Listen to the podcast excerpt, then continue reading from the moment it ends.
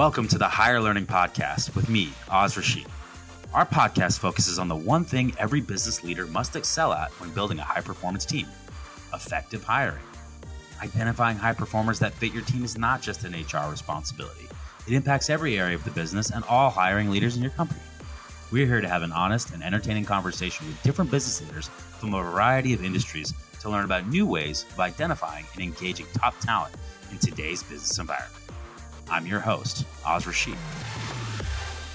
Welcome to another episode of Higher Learning. I'm your host, Oz Rashid. Today we have joining us Deanna Meador, CEO of Couture Technology and Deputy Director at the Wond'ry at Vanderbilt. How you doing today, Dina? Ooh, it is a great day. It's a beautiful day here in Nashville. I'm so excited to be on with you. Yeah, I appreciate you taking some time with us. We love Nashville. It's one of my favorite places to go visit. Obviously, we've got a big office there. And so looking forward to seeing you in a couple weeks. And again, I appreciate you taking the time. We keep trying to entice you here, just saying. Listen, I'm becoming a secondary resident at this point. You just guys keep feeding me the food every time I get to eat when I go to Nashville. I'm probably going to have to get a residence there. So just keep that in mind. All right, so here we go. I want to learn a little bit about your background. I found it to be so fascinating. I'm really excited to dive into this. Let's start here, though.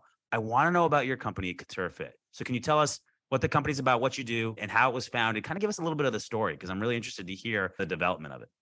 Yeah, for sure. Couture Technologies has been my life since 2019. So, a little bit about how it got started and maybe a little bit even back before that kind of leads you to why this was even a thing that ended up on my radar. Please. I am an innovator, like deep down in my soul.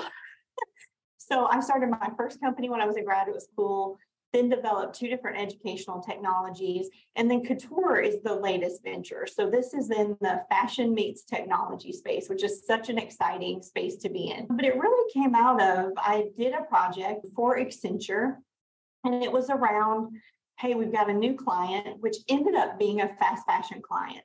And what are some innovations we could propose to them, right? We're a new client, we're trying to impress them. What are some opportunities in this space? Tina, can and, I ask you real quick because I don't, I, I don't know some of our listeners knows. What does fast fashion mean? Ah, so fast fashion, not sure the exact year really started to peak and take off, but it's been a while now. This is fashion that is very trendy, usually pretty low cost and inexpensive, and it cycles very quickly. So fast fashion companies introduce hundreds of pieces every week. Um, like Zara? Is that is like Zara, um, Forever 21. Got it. And H&M. These are things that are very trendy usually, and they cycle through very quickly. Nice. Okay. Thank you for explaining. Sorry, I didn't mean to interrupt. Go ahead. No, that's great. And, and we're starting to see a decline in that space. Actually, the new generation of consumers that are more sustainability minded hmm. have been starting to shy away from fast fashion as much. We'll see what that means longer term. But so got tasked with this project. Basically, what are innovative opportunities? What are growth opportunities for companies in that space? And with any project like that, the first step for me is always take a deep dive, learn what's happened in the industry, where it's headed, interview lots of leaders, all the way from entry level employees, right, all the way up to the leadership, and figure out what are the challenges in their day to day, what are the things that are keeping them up at night, and what are the things that their performance is being based on what are the things they're really trying to do and one thing that stuck with me that ended up not being a part of the project I was working on was just the rate of returns, how much that was a challenge, a top three challenge for over 75% of the leaders that I talked to. It was something keeping them up at night, and it was something that was leading to the stat for last year was 5.3 billion pounds of goods just from the US of apparel that was going straight to a landfill just due to returns. And so it's just a massive challenge. And when I talk to leaders in this space, the biggest challenge with returns as far as online is it's really hard to gauge size and fit. So, Couture, we started building a virtual try on technology, which is really two main components. So, we build digital people and we build digital clothing. And we combine those two things together so that you could accurately and authentically try on clothes online. I love that. Okay. So, you had the concept, you had the idea, you saw the need. What's the next step from there? Yeah, so we, for me, I've been a serial tech founder now with multiple different types of ideas and in different industries. The starting point for me, and it's what we also teach at the Wond'ry, is always customer discovery. So those 300 brand leaders and their employees and their customers that we interviewed, we really wanted to make sure that what we thought the challenges were the real challenges, that it was something worth solving, and until you really understand that, and from the people who are directly working in the field and experience it, I don't think you should build a solution. Feel pretty strongly, right? You've got the right idea and the right approach to solving it. Even things like prioritizing what features you're going to build first help you maximize your team's time and cost and minimize costs. So that's the first step for me is always talk to as many people as possible that are in as many different parts of the industry as possible. So we had interview guides that we set up for if we're talking to a clothing manufacturer, if we're talking to a personal stylist, if we're talking to a brand leader, if we're talking to someone that works on the front lines in a store, helping customers pick out clothing. And once we had all of those insights, we felt pretty confident that we knew what the biggest challenges were to solve. So we put together a prototype. So the bare minimum, not fully functioning by any means, rough version of what we thought the experience might be. We integrated that with one brand's website just to get feedback from customers, see how people were using it. What did they click on? What did they not click on? What did they like? What did they not like? And then moved into an actual MVP and then into a full product. So for me, it's always stages, and those stages never get too far away from the customer. You just can't build for long periods of time without that having interaction with the people who are going to use it.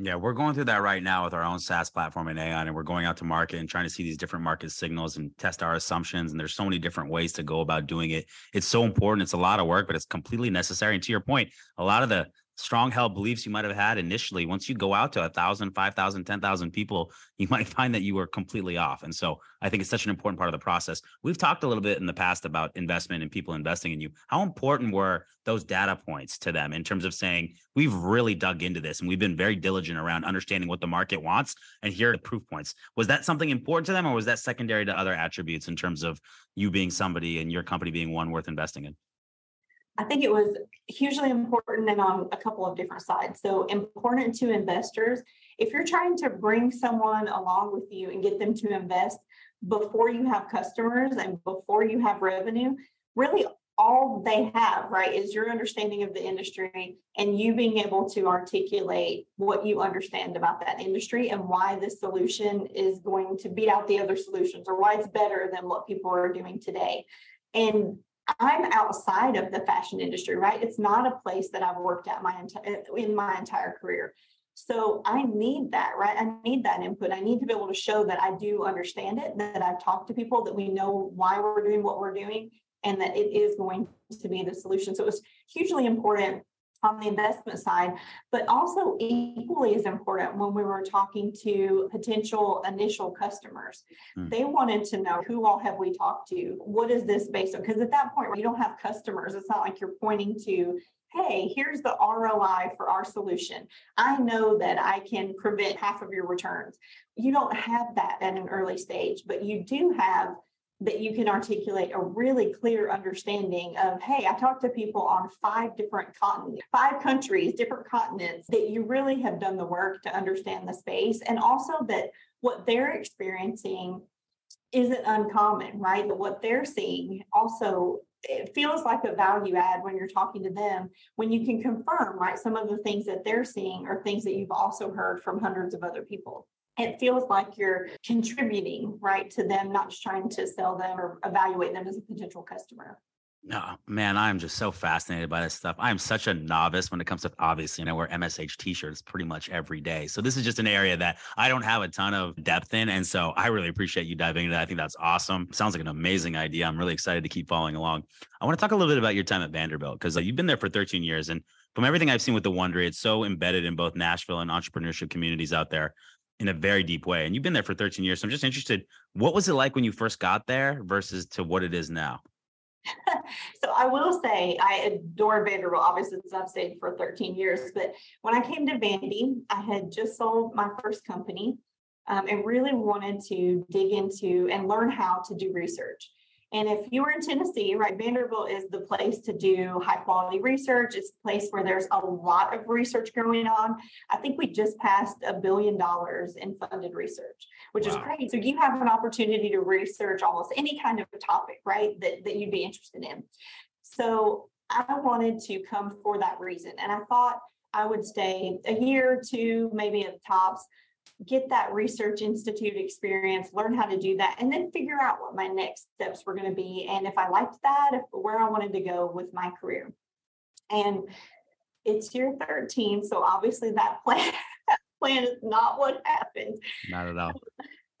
when I got to Vandy, one of the things right about any place you work is the community.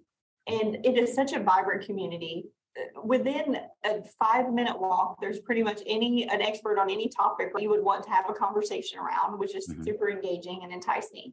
Sure. Uh, when I came, the research institute that I started working at, they were really good at picking up on when I was starting to get a little too comfortable in a role and then moving me into something completely new. And so uh, some of the things that I've seen change right, over this time that I've been at Vandy is a real intentional focus around innovation, mm. around translating all of the research, all of the discoveries, all of the ideas and innovation that's happening on campus out into the world where it can have an impact on society. So you, you think about all the cool things that are discovered on a daily basis. Have a billion dollars in research, right, there's a lot of activity and there's a lot of light bulbs going off and aha moments and things that are happening that have a huge potential to change the world.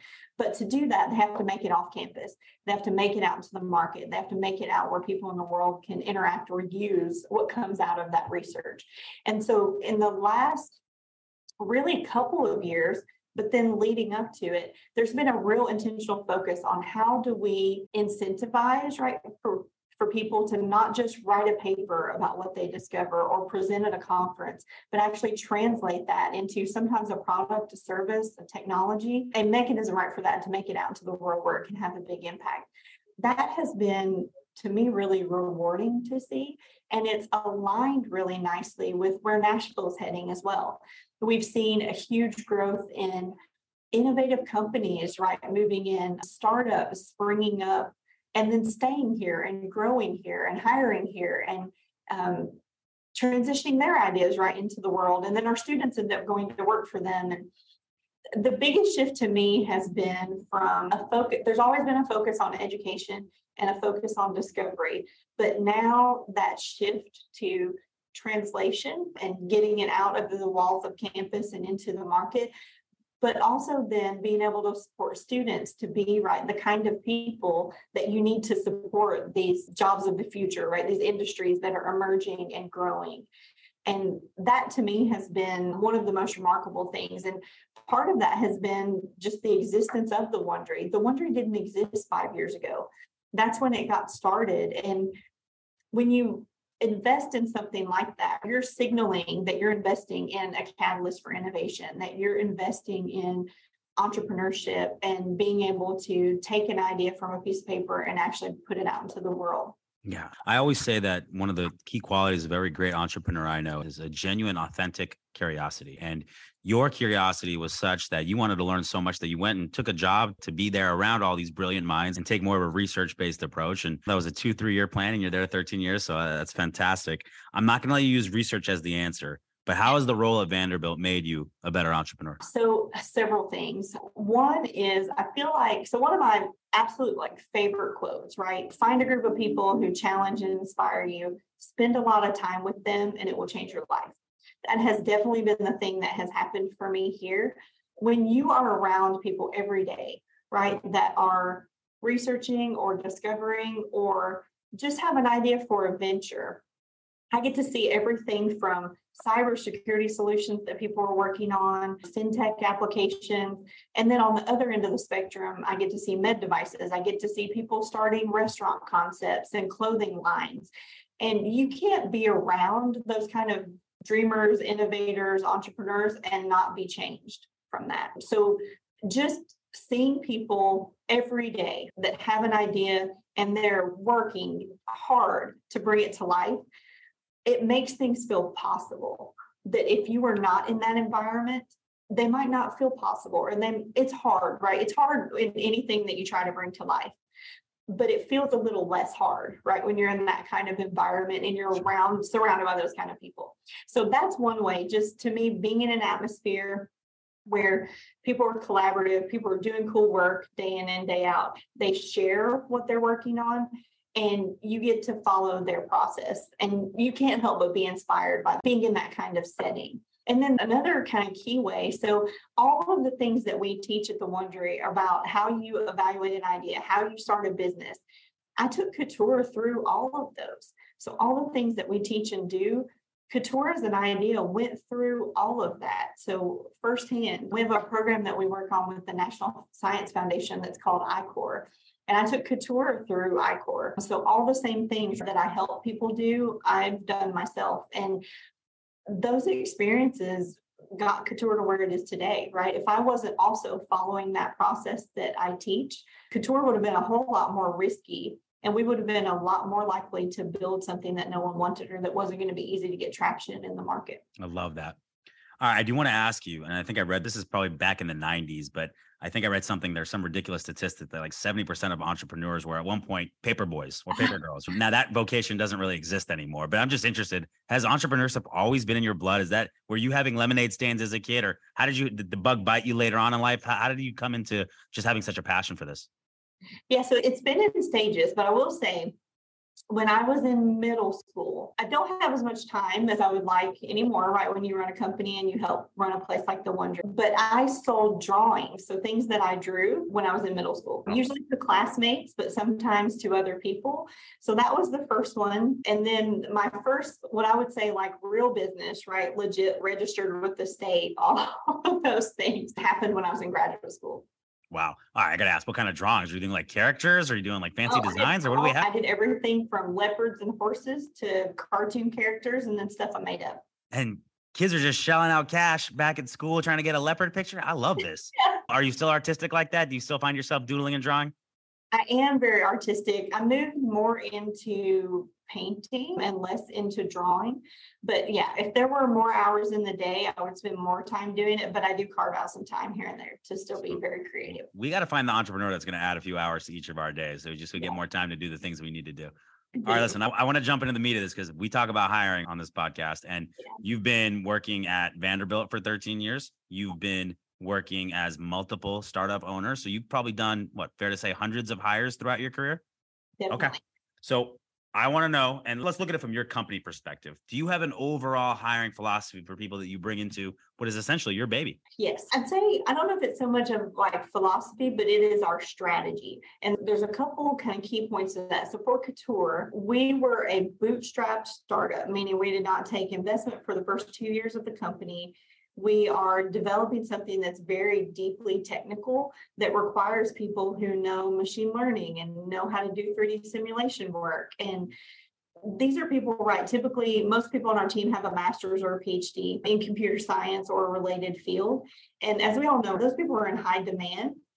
so when you are a bootstrap startup, trying to find those people that you need can be extra challenging. So one of the strategies that we took, I got really lucky in that my co-founder, who's the CTO for Couture, he has lived and worked all over the world.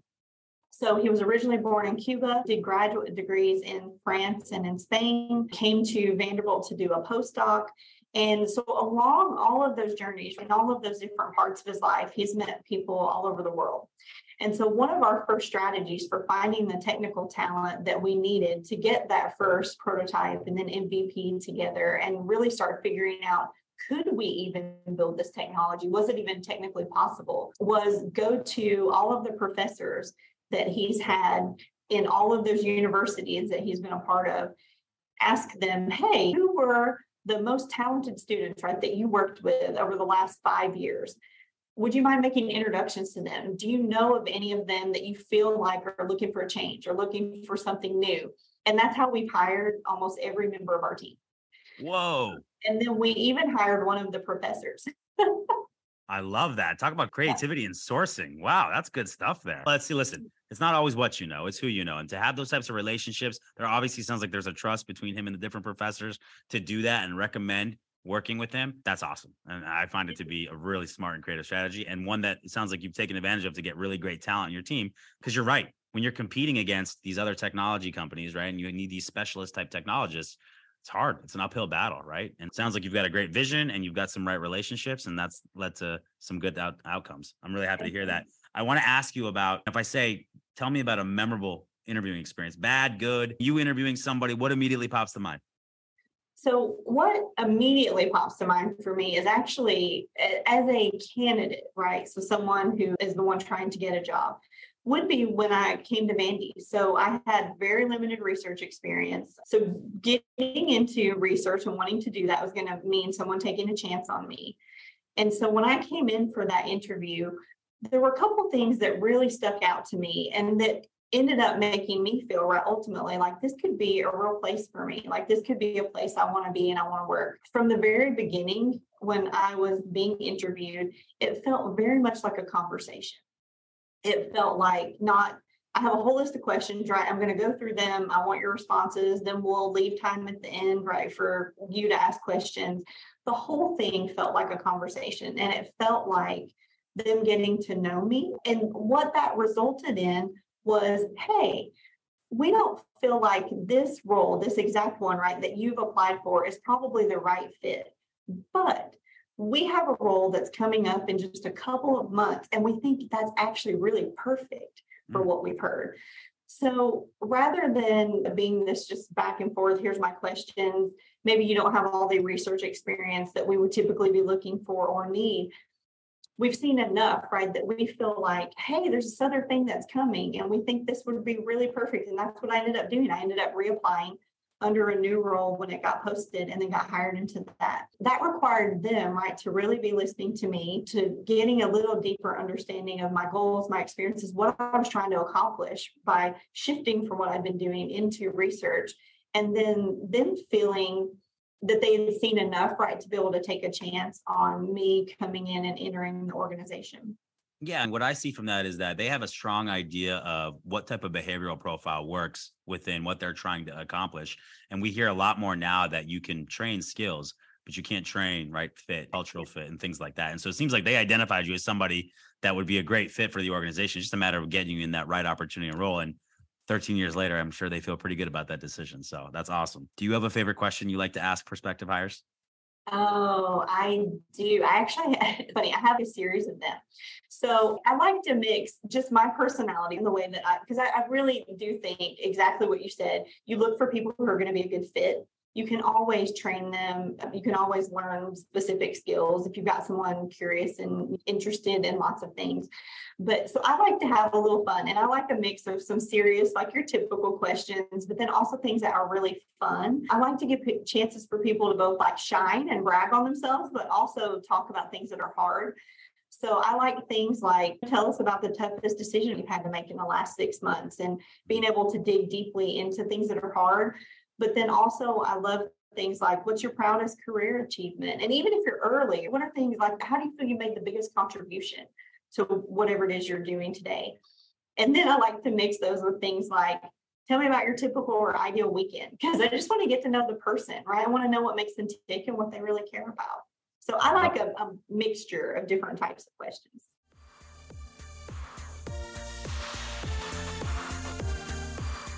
This episode is brought to you by MSH, an innovative professional services and SaaS organization serving customers ranging from startups to the Fortune 100. A truly global company operating in more than 35 markets across three continents, MSH partners with their customers to build the teams that solve their biggest and most complex business challenges. Contact them and find out more at talentmsh.com. I love those questions. I'm going to put you on the spot.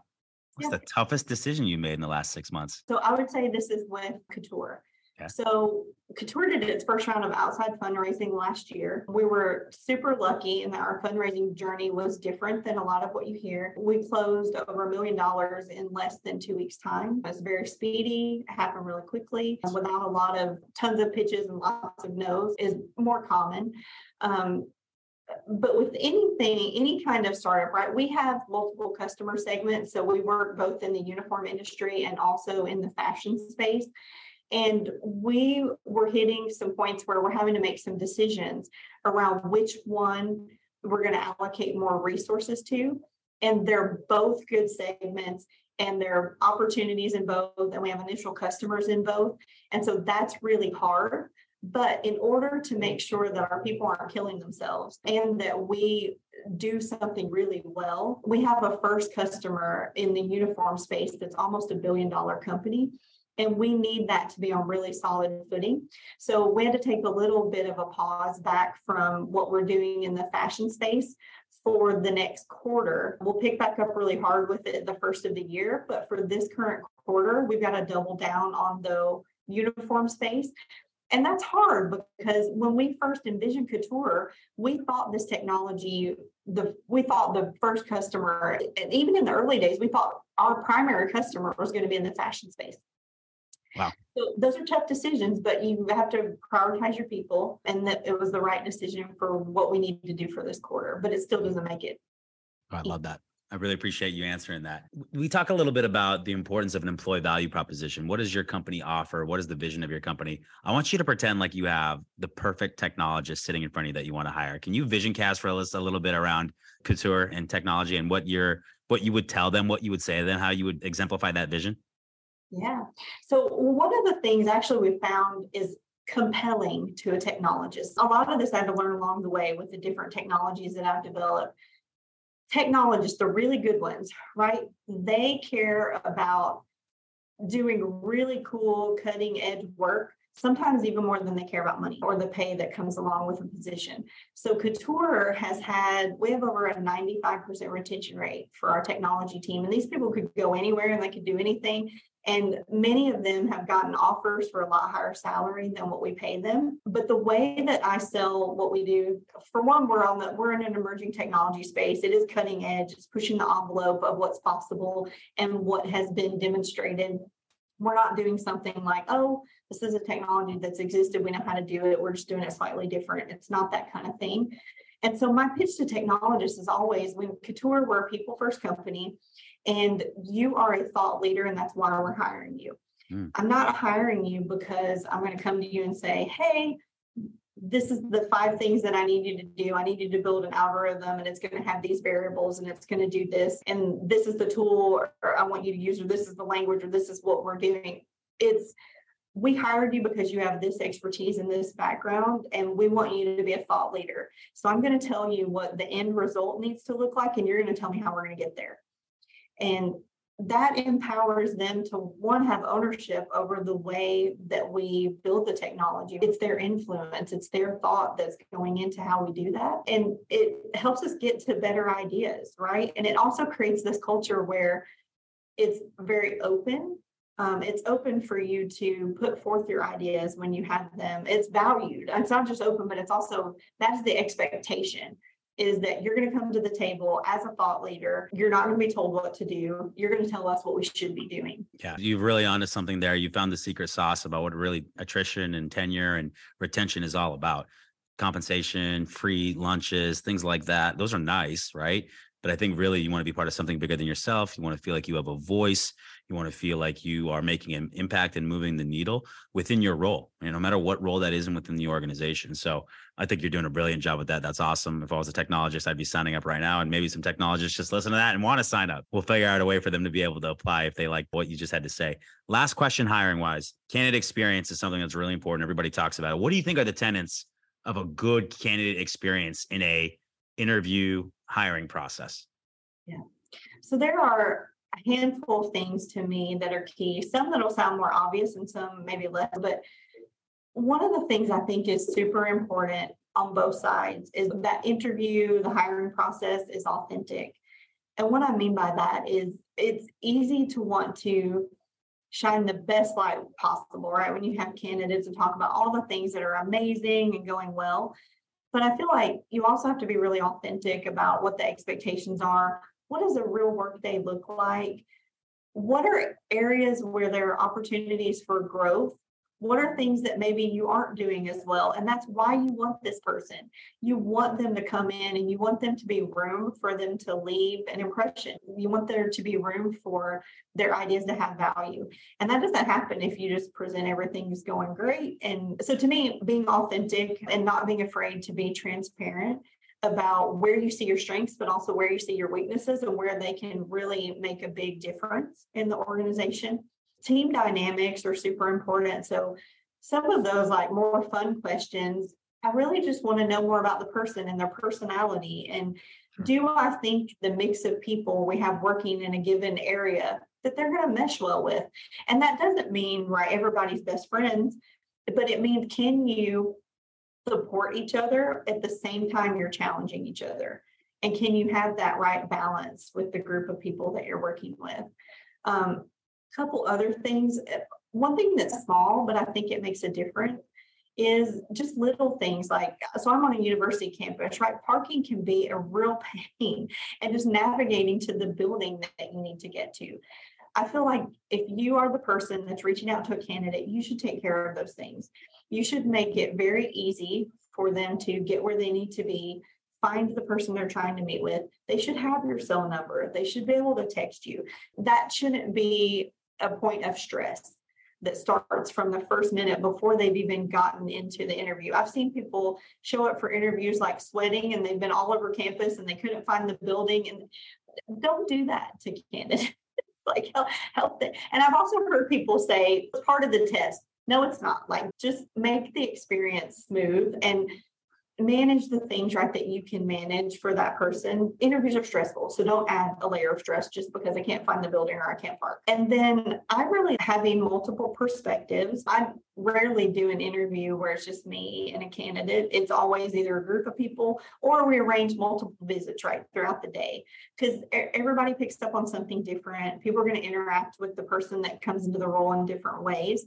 And I feel like you need that while at the same time trying to balance not overwhelming a candidate where they meet. You don't want them sitting like with 10 people where it feels like it's 10 on one, but but you do need multiple perspectives. And then I also like when, depending on the role and depending on the job task someone's going to be doing, setting up opportunities for them to actually show off like how they would approach. So maybe it's giving a presentation, maybe it's facilitating a little mini 10 minute workshop, but something that allows them to show off their skills and shine in ways that are authentic to what they'd be doing in the role. I think those set up a better candidate experience.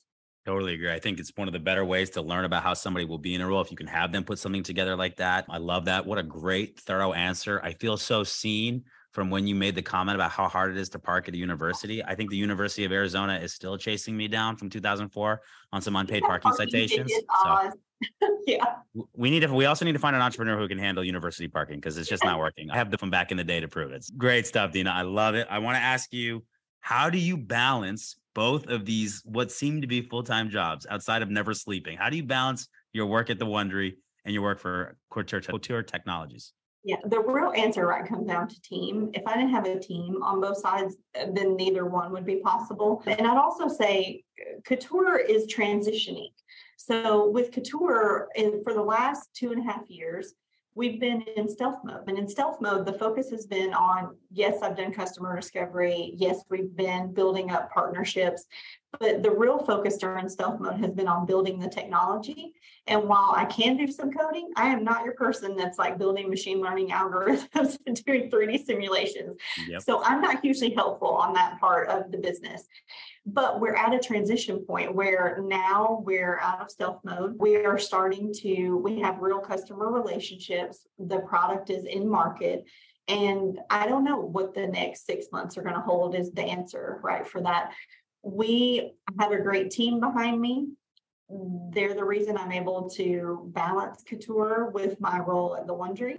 But as that grows, we're going to hit a space where either it needs my full time attention, like any growing business, or we've got to find a CEO. Those are the choices, right? When an organization starts growing to the point where it takes on a life of its own and there are hundreds of customers, everybody hits that decision point where you have to figure out because you can't do two full time. No one could do two full time roles. Would it be hard to hand over the company to a, another CEO? I mean, obviously, it'd have to be the right person. You'd go through your diligence, but even if you found the perfect person, do you feel like there would any be any kind of anxiety in terms of giving that up for you? So I have worked with over 500 founders now and seen every which way this can go. For me personally, I'm I tend to pride myself on being pretty self-aware. And so I'm always thinking about, I am an inventor. Like I love to be the idea person, right? And come up with, hey, this is what this technology should do, and this is how we're going to build it. And I love to assemble a team. And I love all the early startup operational stuff. But at the same time, if I feel like there's a better person, then there's a better person. I've never been one to think, but this was my thing and it was my idea and I started it. And that means I'm always going to be the one to run it, whether it's three employees or it's 5,000. I've never been the person that thinks that way. I more care about this idea has a chance to make a massive environmental and customer experience impact. The only way it does that is when we give it every chance to do that. So it's got to have the right team, it's got to have the right leadership at the right time. And right now, that is me, and that's definitely me. But at the point it's not, it's not. And I'm okay with that because I want to see the idea to its fullest potential. It just depends on what you're motivated by, right? If you're motivated by impact, if you're motivated by the potential of something, then you have to take your ego out of it a little bit and say, what is best for the people that work here, for this company, and for this to reach the masses in the way that we know it can and should. And if ego is what drives you, or if credit was what drives you, or even if money a lot of the times is what only drives you, then you don't always make decisions like that. Right. And so I applaud you for that. And I think it's absolutely the right approach. And I give you a ton of credit on that. Um, in terms of your role, I, I know that you've got, I want to ask you this question, but I know a lot of it's going to be tied to couture. So I'm going to ask you at the Wond'ry. Is there anything that the Wond'ry is working on right now that you're super juiced about, you're super excited about that you want to share with us? So many things. So the Wond'ry, for those who may not be as familiar with it, the Wond'ry is Vanderbilt's Innovation Center. So we get to work on everything from social innovations to we have an entire floor of the center that's a maker space. So laser cutters and 3D printers and commercial sewing machines.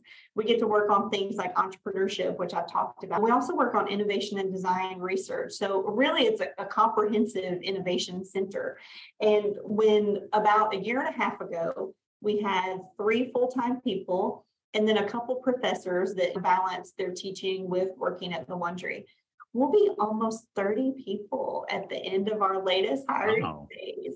So I've been able to just be with the Wond'ry through this last year and a half of crazy growth. The people that we have found and brought into roles are remarkable. And I'm, I'm so thrilled with the team members that we found in their first few months with us. We've got a few that are in their first few weeks and first few days and still a few more that are that we're hiring now so many things feel possible that weren't possible when we had three people. And so we've done everything from in March, we launched Vanderbilt's first incubator.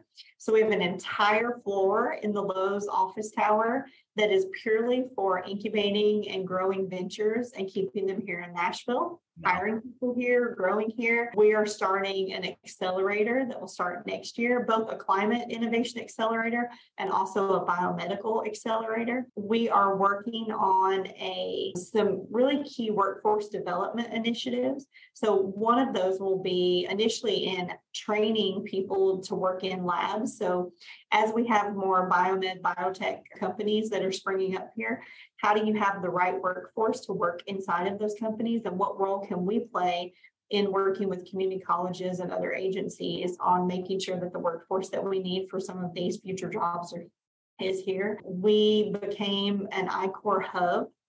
So we were already an I-Corps site. We've been doing that since 2017. But now there's a brand new model that NSF is, it's a National Science Foundation is transitioning to called a hubs model. And so Vanderbilt just got a $15 million grant through the Wond'ry to lead one of these hubs. Wow. So it's us and eight other institutions across the Mid South, stretching all the way from Virginia down to Mississippi. And we're working on building through that collaboration and in an inclusive innovation corridor across this whole area. We're doing things like helping to start a venture capital association to just really unite all of the capital and the investors that are here to make that easier because that's one piece right of a great innovation ecosystem is that you've got the capital you've got the workforce you've got those anchor institutions the companies that are going to employ people and provide thought leadership We've got training programs that we've been expanding. I'm just, there's so many things that I'm excited about with the Wond'ry. But the number one thing to me is there's so many ideas. It's the right time for Nashville. And now we've got the bandwidth and the momentum to capitalize on all the opportunities that the city's seeing. I love that. I think I probably should have just asked, just should have just asked, what are you not excited about? Because there's yeah. so much good stuff going on. I also love how loyal and how much love you have for the city of Nashville and wanting to keep technology and innovation there and have that be such an epicenter of that. And obviously, the growth over the last two decades plus has been really incredible. I want to read a LinkedIn post that you got here because I want to ask you about this. So it says, Nashville, we wouldn't want to go anywhere but here. We love you, your people, your history, and the way your future is evolving. For the second year in a row, Couture Technologies was a top three finalist for the next awards. Since we began, we've been surrounded by a rapidly increasing tribe that has embraced us, challenged us, and fiercely supported not only our tech, but also each of us, the people behind the innovation. Can't thank you enough. We're excited for our startup story to be a Nashville story. So that's amazing. It's a love letter to Nashville. Well deserved. What are the next awards? The next awards are Nashville's uh, premier, if you will, Real and Business Awards. So Couture has been nominated for Startup Technology of the Year. And then last year we were nominated for like Startup Founder, basically, of the year. And these to me, the awards are important because they highlight all the stuff that's going on in our city. It is a night where you get to see things that you haven't seen before, maybe you haven't heard, and it goes all the way from startup to businesses that have over $3 million a year in revenue. So it's from small all the way up to larger organizations. And it's across everything from healthcare and music to more general technology. It's just a showcase of all the activity and the excitement and what's going on in Nashville so that to me part of having a good innovation ecosystem is you have to make more transparent what's happening in the ecosystem. And the next awards are an opportunity for nashville to do that. And for me we've done everything from i wanted couture to be a nashville startup. I wanted to be part of nashville's innovation story and our entrepreneurial story and that's gone all the way from start to where we are today. Couture is a Tennessee based company. We had people tell us you're only going to get investment if you're a Delaware C Corp. Not true. We raise our money in a record amount of time. We are we're a Tennessee company. Our business licenses are here, right? All that stuff is here. When we went out to raise our funds, I wanted you hear a lot that the capital's not here and that's why people leave. So we purposefully set out to raise all of our investment in Tennessee. And we did. Every one of our investors is a Tennessee investor. We've really tried to showcase through our story that this is the place where you can start and grow a business. And so I'm just, I'm happy that we're able to take what we're doing and highlight all the good things that are happening. You're preaching the choir here. There's a reason we went out there. We see it. We know what's going on. We want to be where the action is. We want to be where the business is. And it's such a great hub of technology and innovation. And I feel like the Nashville Chamber of Commerce has been sponsoring this podcast, but it's very well deserved. I got to ask a couple things. First is, can you put in a good word for me so I get an invite next year? Because it's like a lot of fun. Two, this dress that you're wearing in this picture, I'm sure you know which one I'm talking about.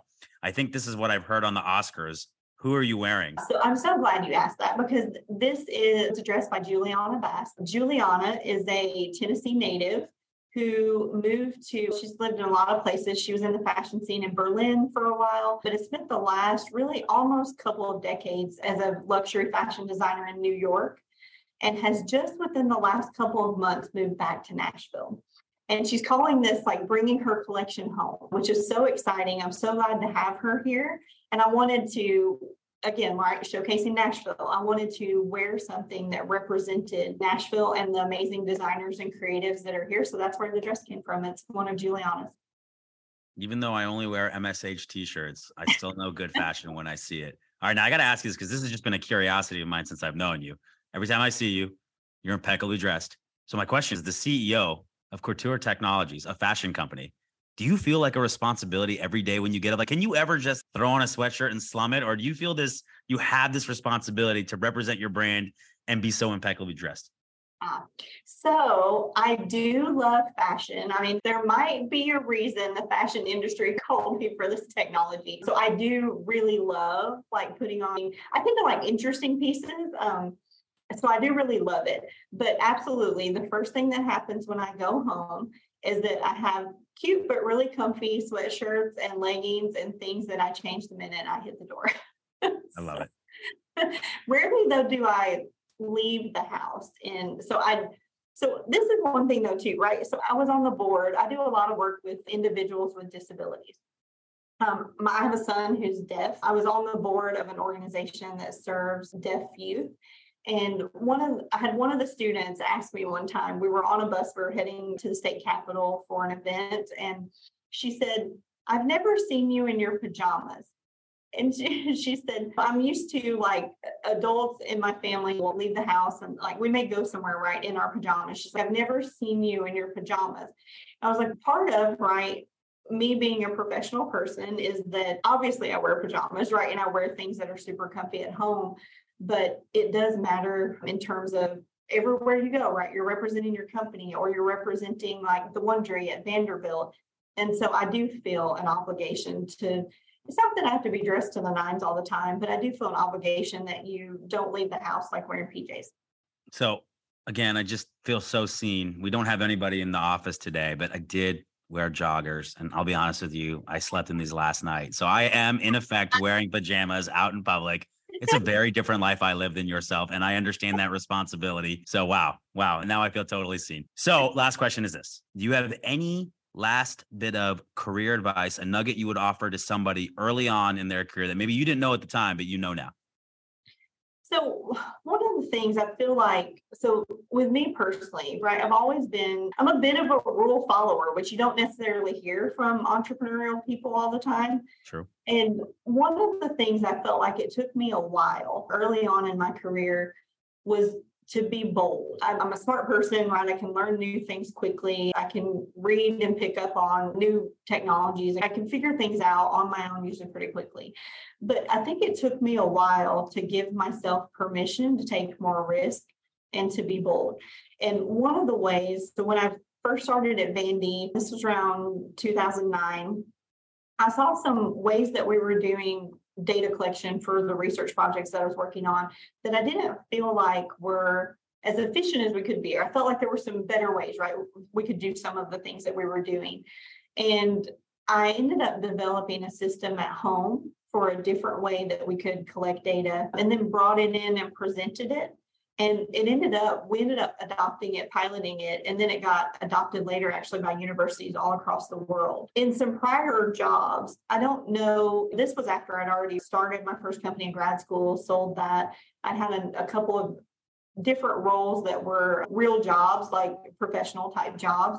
And in those previous ones i don't know that i would have felt confident enough to have been in an organization for three months and bring some big idea right to the organization it's that's risky. And it could go a lot of different ways. And if you haven't worked with a team for long you don't necessarily have a good read on how that might be received. So the way i approached it was build it at home test it out right see if it can work and then bring in something and present it. So I think earlier on in roles before I got to Vandy, I wish that when I saw things like that where there were opportunities for change, that I had been more bold. But at the same time, I feel like, especially if you're earlier in your career, you are bold, but you also do your homework. So just like building that system at home and then bringing in to show that it could work rather than just saying, hey, I have this idea and I think we could do this thing and it would look like this it's a lot more compelling, right? If you've done some homework, if you've done if you've done your work to say, here's what I think could work and here's why I think it could work, and have something that you can demonstrate. But be bold, but do your homework. Yeah, there's a difference between being bold and being brash, right? And you got to find that balance and make sure that you live within that spectrum. Deanna, I really appreciate you taking some time with us today. If people want to find out more about you or your company, where should we send them? Yeah, so LinkedIn is a great way to connect with me. So just Deanna Meador. Both the Wond'ry and Couture both have websites. So couturetechnologies.com, the Wondery.com. You can get to me from either one of those places. But LinkedIn's a great place if you just personally want to connect. Okay. I appreciate the time. I'm so glad we got a chance to talk. I'm looking forward to seeing you very soon in one of our favorite cities, Nashville. And I hope you have a great rest of your night. Awesome. Thank you. Talk to you later. Thank you for listening to Hire Learning with me, Oz Rashid. If you enjoyed this episode, please leave us a review and be sure to subscribe so you never miss an episode.